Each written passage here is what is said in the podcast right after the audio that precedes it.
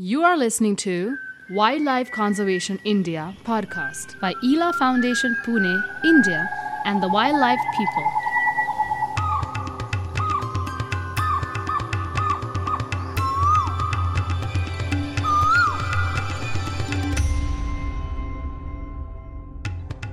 In today's episode, we have with us Dr. Suruchi Pandey.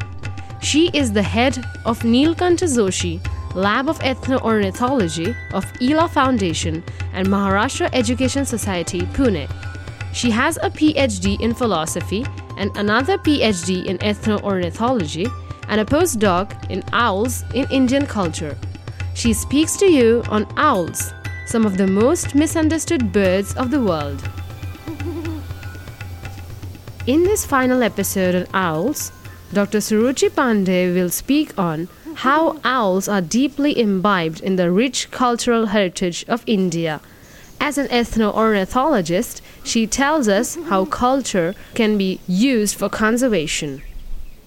In today's episode, we are going to take a review of some interesting references to owls in Sanskrit literature. Sanskrit is one of the most ancient languages in the world, and it is a unique language encompassing a period of 4000 years. It continues to play an important role in the life, thought, and expression of Indian people. Sanskrit is truly a window to our ancient knowledge. It helps us to understand how our ancestors viewed nature in general and bird life in particular.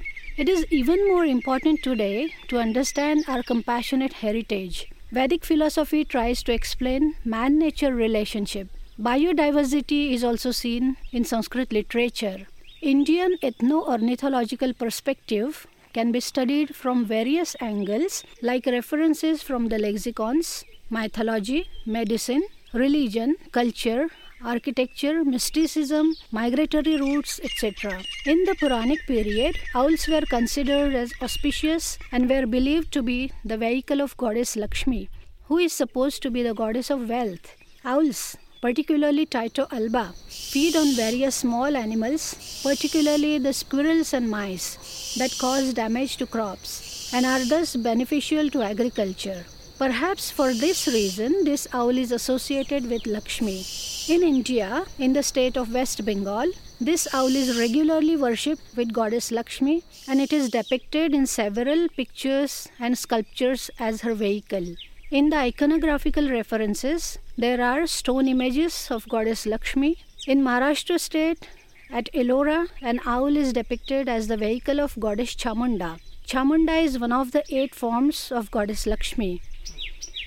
In Bharat Kalabhavan, Varanasi, there is an important piece of sculpture where an owl, as the carrier vehicle of goddess Chamunda, is impressively depicted, and the sculpture belongs to the period of Gurjara Pratihara dynasty of 10th century. An owl is also believed to be a carrier vehicle of goddess Chamunda, and it is depicted accordingly in sculptures. Chamunda is supposed to be the form of Mother Kali, who symbolizes the power of time in its all destroying aspect. She is depicted as a fierce goddess and she is black in color. Thus, it is interesting to note that the owl is related to death that approaches us without giving any intimation, just like the owl that pounces on its prey with its peculiar noiseless flight. This philosophical thought elevates the symbol of the owl to a different status.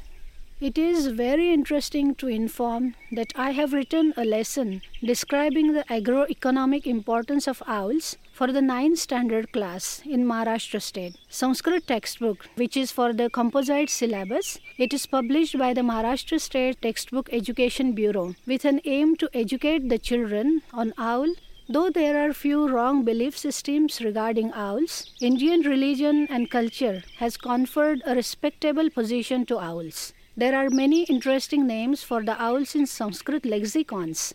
Lexicons are the text which give us lots of synonyms for one word. And these available texts vary from the period of 6th century AD to 7th century AD. Here are some interesting examples. Owls are called as Kaushika. The meaning of this word is one who resides in Kusha, that is in grass, or one who resides in Kosha, that is in holes. Owl is also called as Divabhita, which means one who is afraid of the day. It is also called as Nishatana. It means one who wanders during night. Owl is called as Radilochana. It means one who has eyes on a heart-shaped facial disc. Pingalaksha means one who has brown eyes. And particularly this word is used for spotted owlets. A lexicon titled Kalpadru Kosha from 17th century AD has noted an important observation to Sanskrit word Vaktravishtha, which means one who excretes or discards pellets through mouth. The huge encyclopedic treatise named as Manasollasa or the Abhilashitartha Chintamani was created by the scholarly Chalukya king Someshwara III, belonging to 12th century AD. In this treatise, he has discussed about the worship of spotted owlets, where he has documented calls of spotted owlets. This can be considered as the first sonogram of owlet calls compiled in accurate words through Sanskrit literature, we can also identify references to specific species of owls in India. For more episodes, log on to www.elafoundation.org slash podcasts. Wildlife Conservation India podcasts are now available on prominent platforms like SoundCloud, Spotify, and Stitcher. Stay tuned.